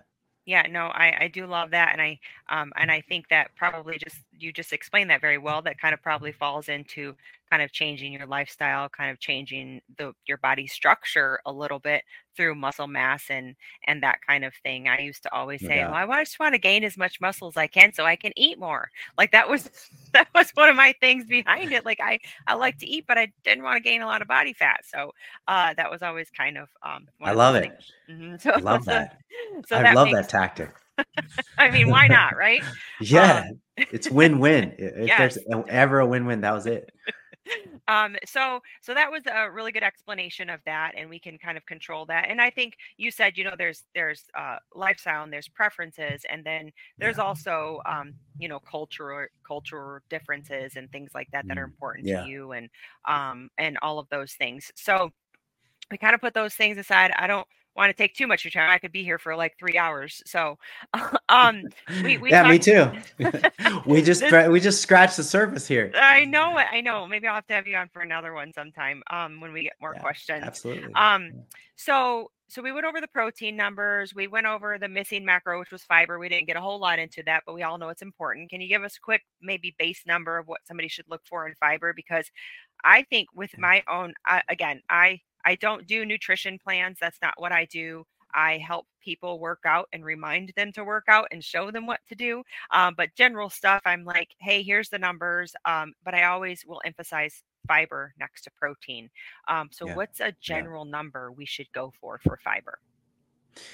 Okay, so the Academy of Nutrition and Dietetics, they put out a position stand.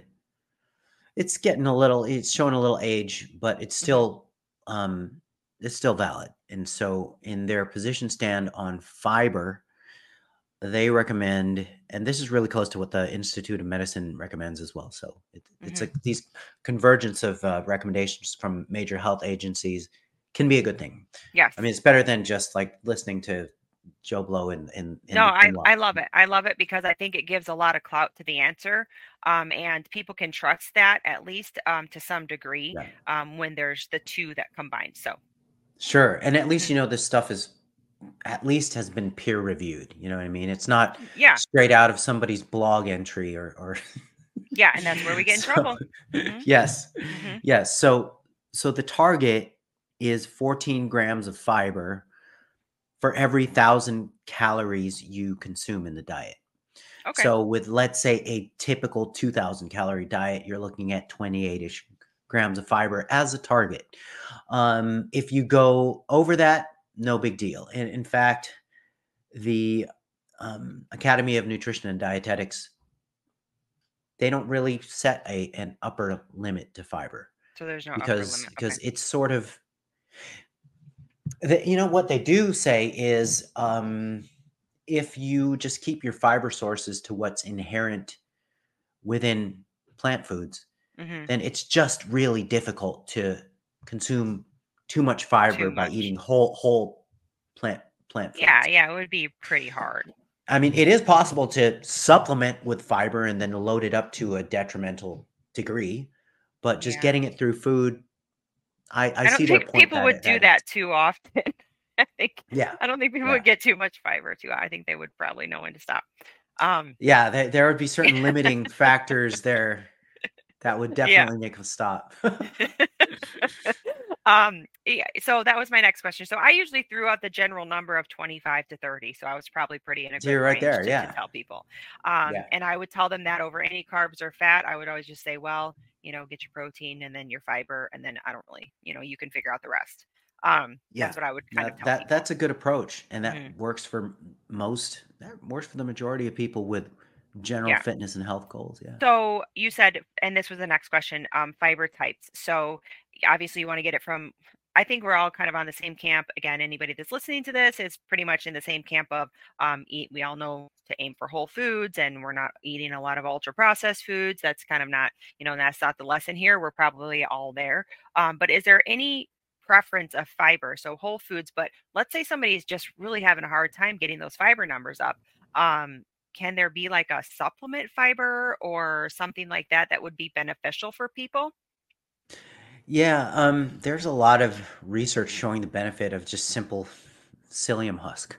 Okay. You know, like, like Metamucil. Yeah, Metamucil. Yeah, I used to take it when I was bodybuilding. yeah. yeah, yeah. Yeah, There's uh, there there's actually quite a lot of consistently favorable effects shown by that for mhm, people who, you know, for people who can't get their fiber numbers up. Yeah. But of, of And so course, it it, would- it would be preferable to get your get your fiber up through through Whole the stuff that's inherent in food, whether you get it from a combination of whole grains, legumes, um, Mhm. fruits, vegetables.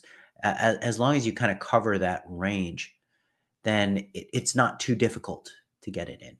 Yeah. And then what if somebody had like um, you know, they had their let's say they have a protein bar as a snack. Obviously, we know that's a processed food item, but some of Yeah. those do carry a pretty high amount of fiber. Um, obviously that's a supplement, but would that kind of suffice into the the fiber too? It, it would count towards the Mhm. total. Yeah, Okay. it would. Okay. It would. Um, last question about fiber is uh, you have the whole camp of counting net carbs. So if somebody's Mhm. counting carbs, um, do you suggest that they take away the fiber or do they just count the total carbs?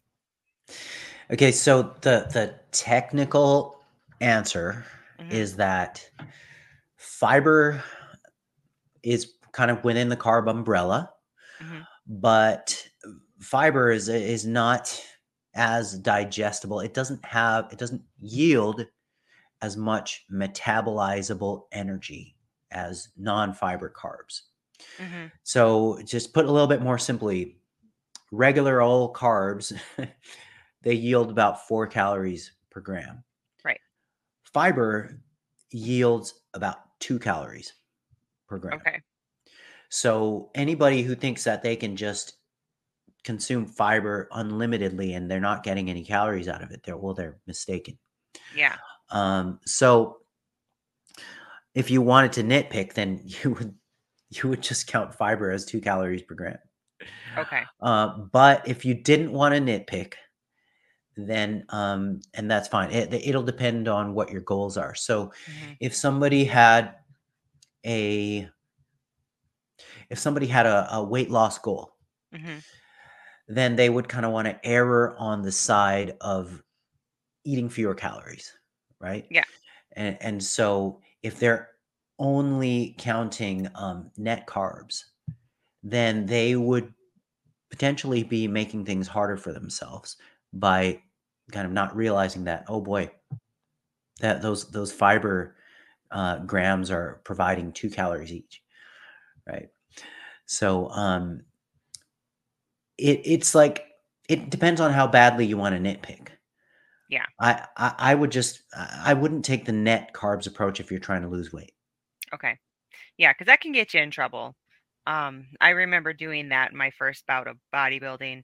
Um, I was getting these coffee drinks, and my coach was like, Why are you not, you know, you should be losing weight at this point? And it was all online. And I don't know. Well, I was getting these zero calorie um, Mm, coffee drinks, and they were full yeah of these sauces that had mm, fiber. And so they mm. were not, they were telling me that they weren't any calories, where at the end of the day, a calorie is a calorie. yeah and there you had yeah it. We found the solution. So um, yeah that's a good point. Um, so don't, yeah in general, just kind of just count the carbs and count just make sure you're getting your fiber. That's your best bet. yeah that's right Okay.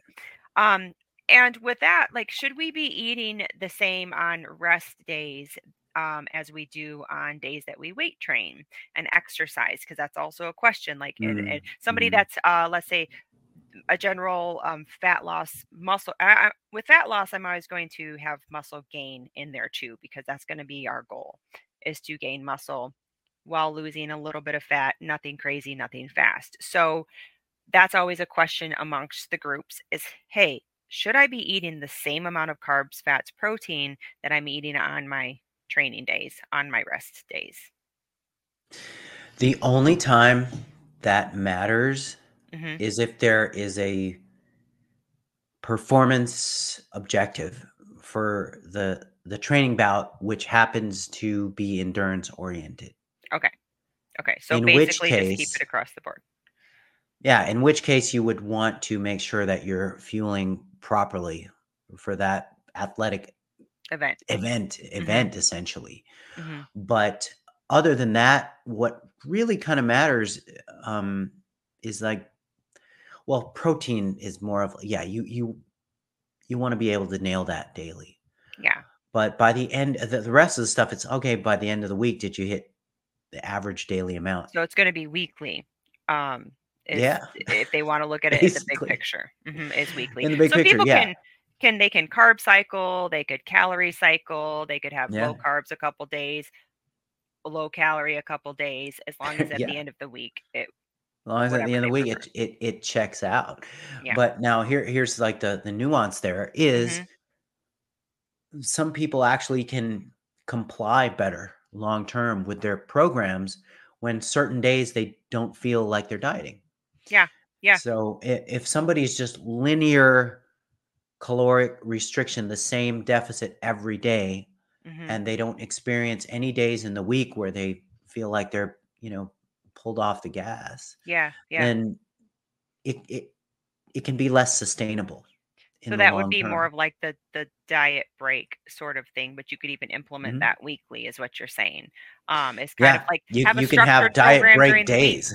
Yeah, have a structured program when you're busy, and then when you're a little more lax, you could have a little more calories on those days, as long as it taps out at the end of the as long week. as it checks out at the end of the week yeah and hmm and like it gets a little bit potentially complicated because because it's like this when you when you train hmm you still there there is a recovery and remodeling process that lasts not just hours but days Yeah. so a, a resistance training bout a single bout of resistance training a regular old bout of lifting Yeah.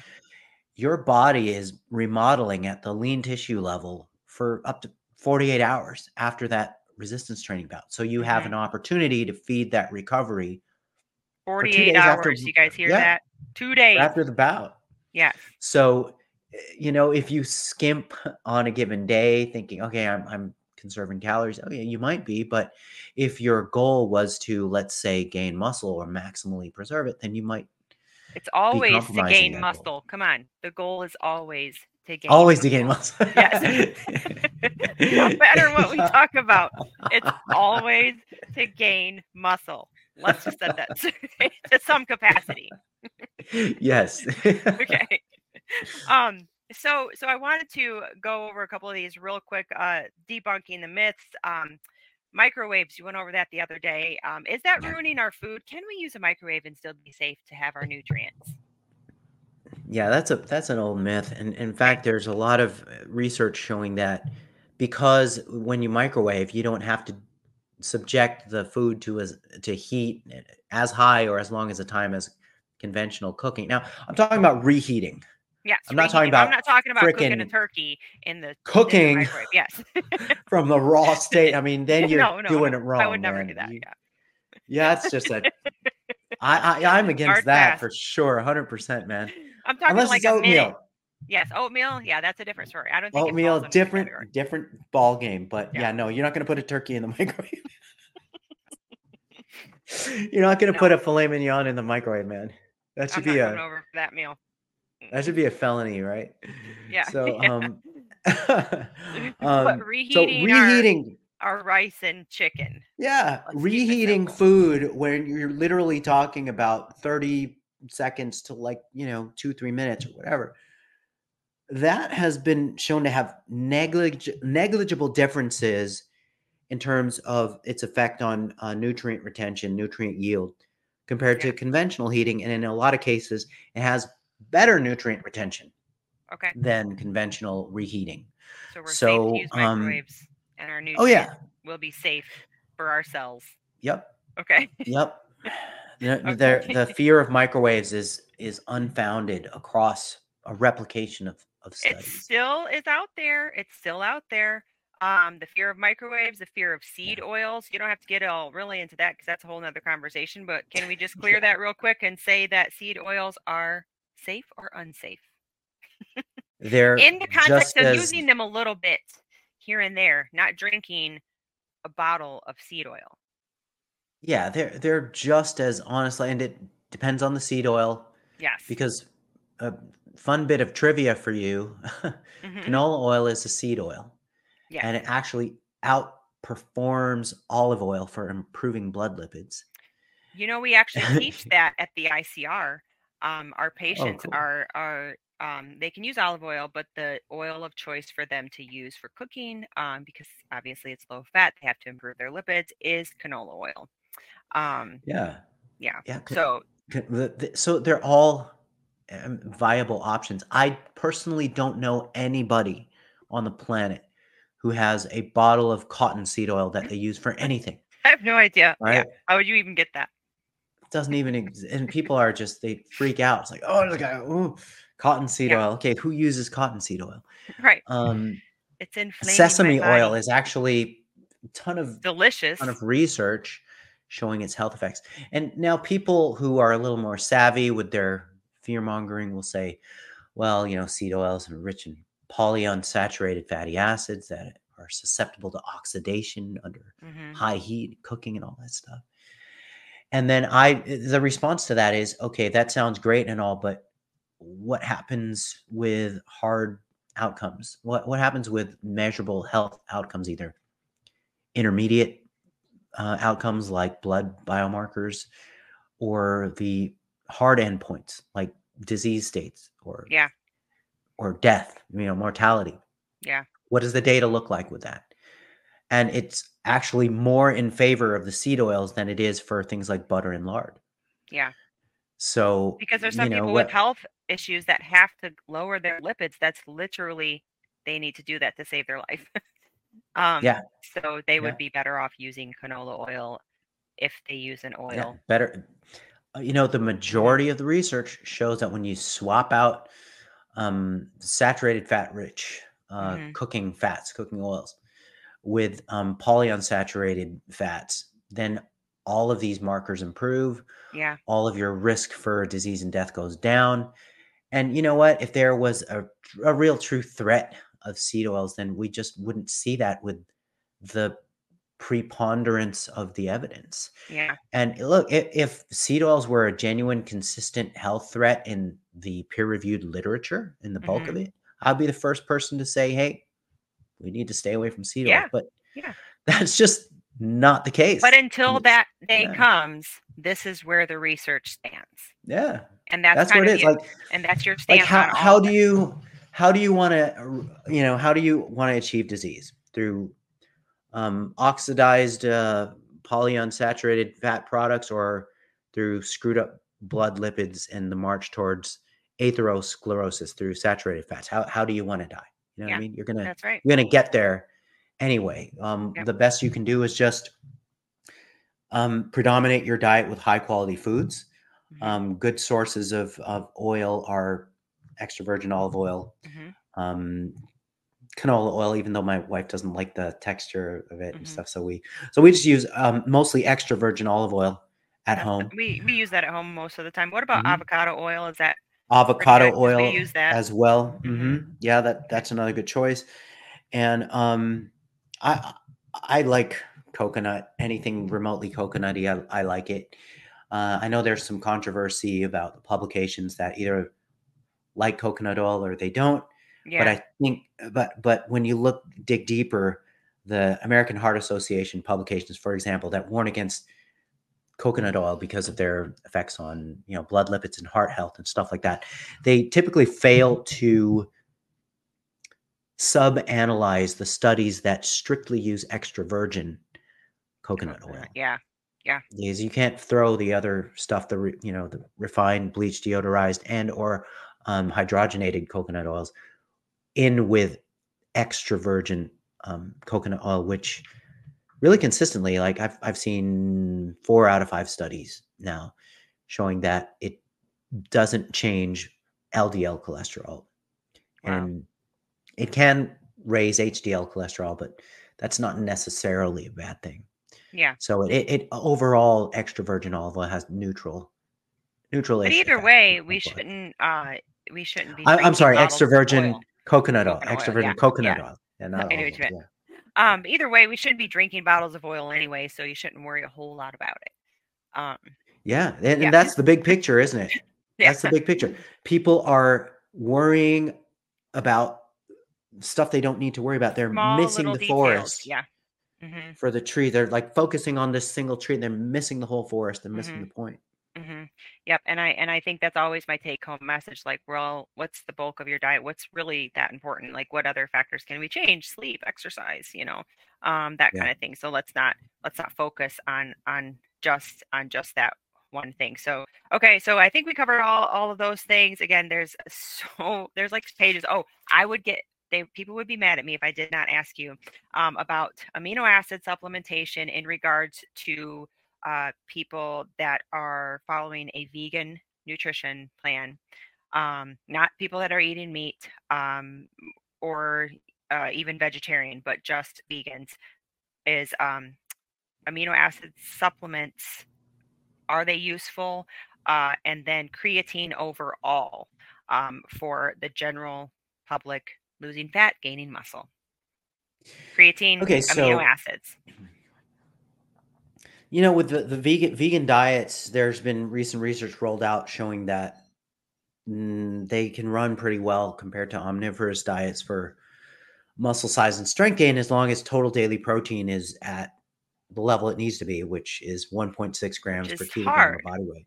for which which that's what I'm coming they're coming from a point of they're having a hard time getting their protein levels up so would a an amino acid supplement be beneficial for them for Well, muscle gain the, sh- the short answer would be yes. Um, Mhm. If they can't hit that optimal amount, yes then they can either Uh, now i have a preference towards people supplementing with protein powder rather Yeah, than yeah. getting a like a let's say a full spectrum essential amino acid supplement although point. that that would work too hmm i i have a, a preference towards people getting a you know some sort of a blend of you know pea protein rice protein soy protein hmm or just any you know either just soy by itself or hmm pea protein by itself or i'd rather see people get a variety of plant proteins and not necessarily overly rely on soy protein even though it, it's performed pretty well in the literature looking at uh, muscle adaptations to training.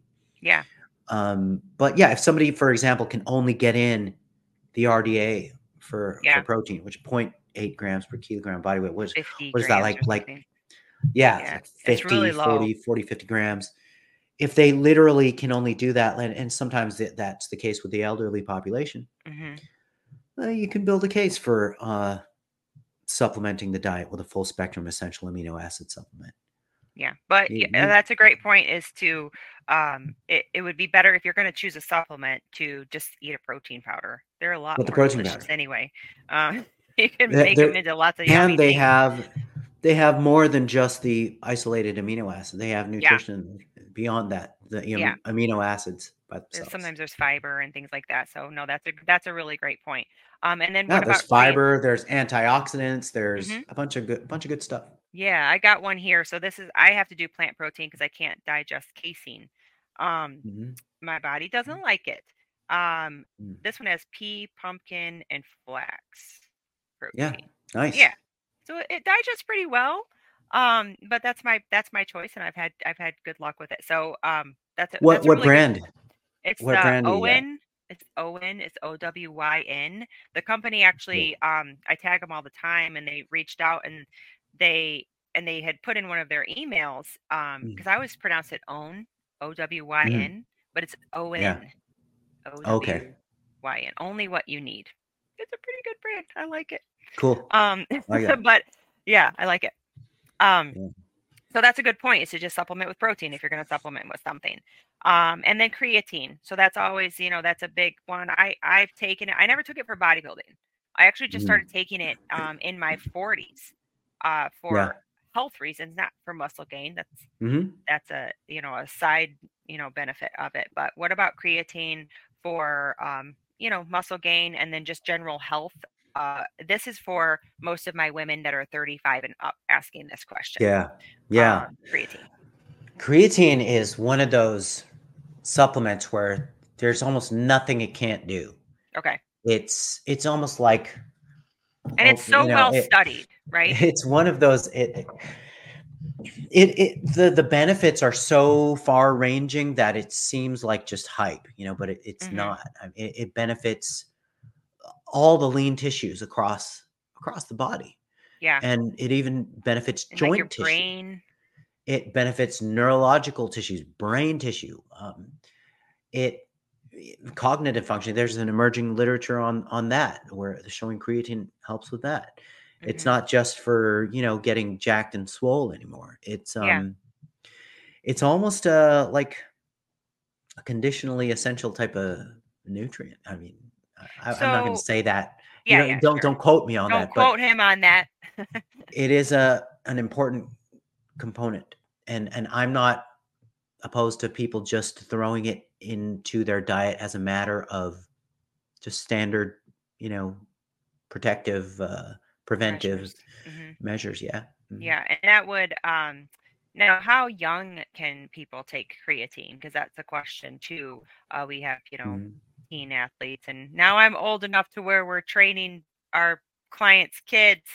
Um, Yeah. so Yeah. uh, how you know what about creatine for kids? Is there anything that you know you know for that? There's there's no there's no data really on that. There's no uh, systematically investigated uh, you know creatine questions with kids and adolescents, but the safety profile appears to be just fine. I mean, there's gosh, there, there's even um, uh, hypotheses floating around about you know that that may be good for pregnant women to be Mm. taking creatine during that time of increased metabolic demand Yeah, and yeah and so certainly you know if creatine if creatine is good for the unborn it's good it's good for the kids too. Yeah, yeah. um, Um, i i didn't let my kids hop on creatine until they were 16 sure. i just wanted them to get into the routine of focusing on diet first diet first diet first and then you can kind of kind of get cute um after a certain point but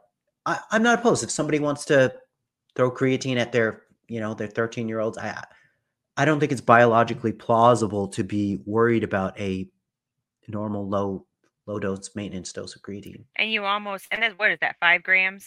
Five grams. but grams, you yeah. would probably go by three to three to five grams Yeah. three to okay. five grams depending on the size of the person i mean you can build a case for somebody like uh you know Hafthor the, the mountain in game of thrones to be taking 10 grams of creatine a day but but yeah but it's at least typically do it's like two, three to five. three to five that's right Okay. Three to five every day, just kind of your general. Mhm. And I think I would go back to even like with with a kid. Um, I you know I don't really ever suggest that. Um, I, I let my kids have shakes if they want it. It's definitely not a requirement. I have a you know almost eight year old and ten year old. They they know their way around the kitchen. They know what a protein is. You know that kind of thing. Yeah. Um, but um, I, I would almost, I guess, from the background I come from, um, for supplementation wise, I would probably, you know, maybe treat it as a protein shake as they got older and not really say, hey, take this creatine because it can build your muscles. Because that kind of Yeah. opens up the door to like other conversations um, in that muscle Yeah, building yeah. world, which Mhm. I'm yeah. always very conscious of.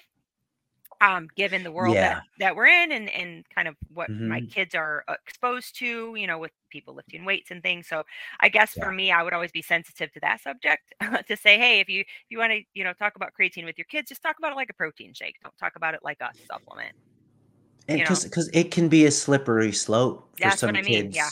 hmm who are Because under the impression at- that I was a you know at you look at you look at the influencers. Mhm. You you were at you were at what? I I, I was- I like totally like I said I was at an all cost um, kid where I was, you know, Uh, 13, 14, okay. uh, Uh-huh. buying when it was legal ephedra in the middle of the mall because the Oh, girl in the damn. magazine and oxygen told me I should take that and I did, you know, at those ages. Yeah. And thank God Yeah, I'm okay. Um Yeah. but that can Yeah. get dangerous. Woo! Yeah, uh, I I remember that.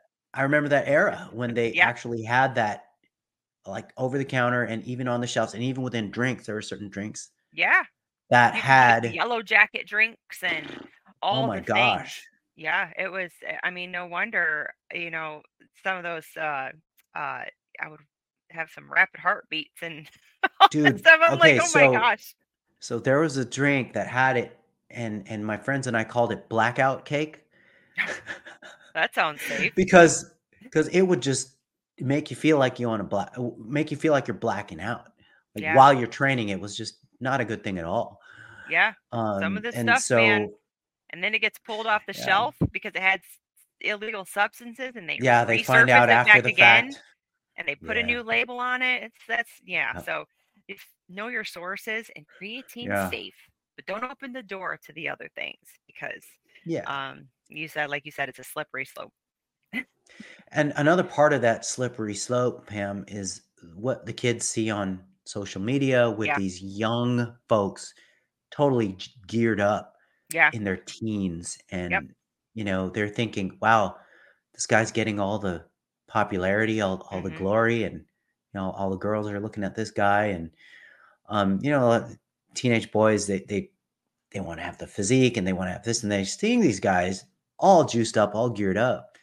And, um, you know, when you introduce supplements and, and substances towards that end, you just really have to be careful about Yeah. how they handle it just from a, um, a, a A perspective and a, a psychological, psychosocial point of view. Yeah. Mhm. Yeah, no, I, I They- they- agree. yeah.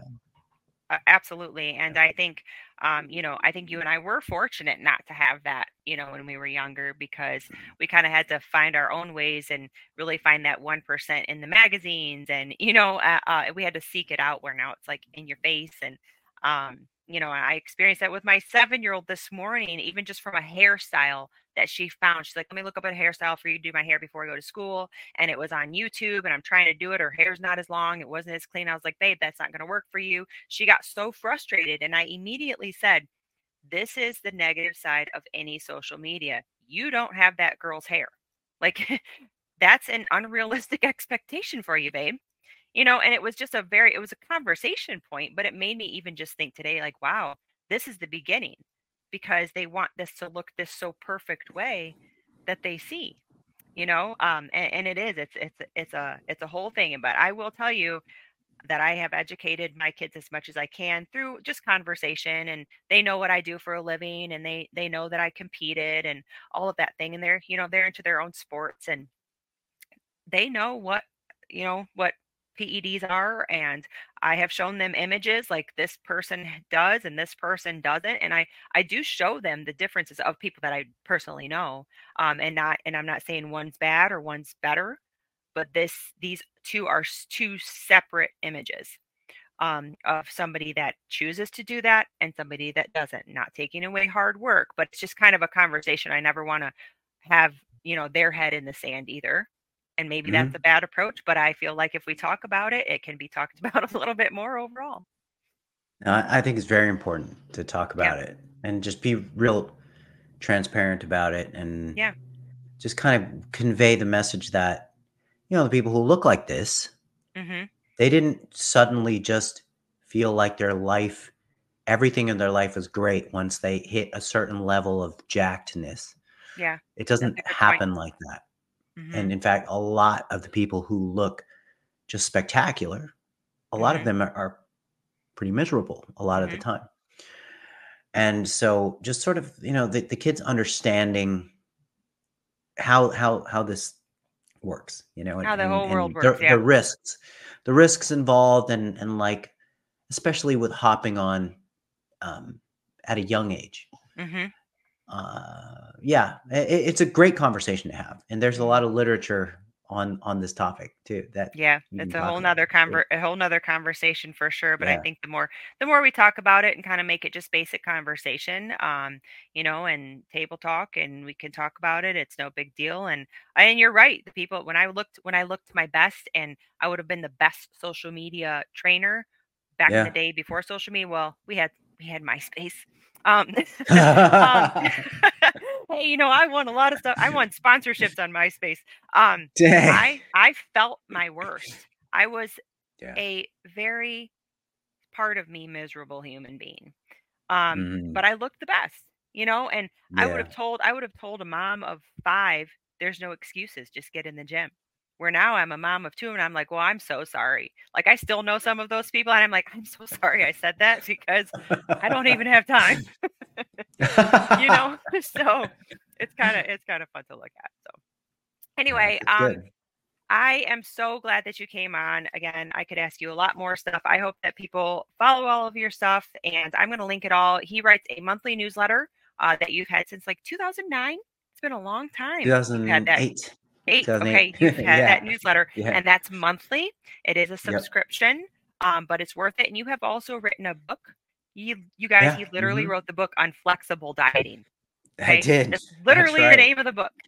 yeah so you i guys can get that. it Yeah, that's right. Um, and of course, follow along um, his social media. I will link all of your information below. I know you have a couple things coming up, um, some like events coming up uh, yeah soon. yeah Yeah, so real soon kind in a week yep. Okay, and that you can talk about that real. That is uh, something that people can purchase, but they can kind of uh, enter, like they can talk with you guys on that. How's that working? oh working? yeah yeah yeah Mhm. well depending on how quick this episode comes out this is Mhm. um Hopefully tomorrow. I usually get them out pretty fast. oh dang! okay I forget. so it's on january 27th so um like a week from when we're recording right now Okay. like a little bit over a week out Okay. and uh yeah just just go over to my my the link in my profile it, it'll be in there On your It- it's Instagram. a, yeah it's a really cool seminar where uh, one of my colleagues covers exercise the other one covers uh, mindset psychology and the other one covers gut health uh, Mhm. nutrition for gut health and um, i cover uh, nutrition for muscle gain and fat loss and um, these folks that I'm working with, uh, Chris Barakat, uh, Casey Joe, and Dasha Golnick, they're just real high level professionals. And it's just, it's insane how many people miss out on Yeah. this kind of level of learning opportunity that they'll have access to for a lifetime. I mean, Sure. they're making it available permanently if you register. So, Yeah. and, and, but you do have to set aside, you know, five hours on, on Saturday to, Is it to uh, watch it you wanna recorded for it those that that um purchase is that? Is recorded. it recorded? Okay, so they can It just is. watch it Mhm. snippets and on their own time. Well, that's really cool. Yep. Um. I love, love, love all of your work, and I love your attitude towards everything because you are so very non-judgmental of the space, and you're very um you know understanding of kind of where everybody's coming from and that everybody's in a different spot uh, there's a lot of people on the social media space that can really make people feel lousy for some of the choices that they make if they were wrong and you don't portray that. Um, and that is why I was so very excited to have you on as the nutrition expert and to clear some of the air um, because you, I don't know, you you're really respectful in the way that even if you debunk something, you still give them space um, to say what they're going to say. Yeah. And if and if for some reason they could prove you wrong, even if you're laughing inside, you give it to them. Um, Yes. so I don't So- know. I feel like it's a real class act. Um, I love following you and your wife, and I definitely will post up everything um, for everybody to follow here too. Well, I want to thank you right back for the wonderful job that you do and thanks. um, the way that you you're able to come across and reach your audience and teach them what they need to know.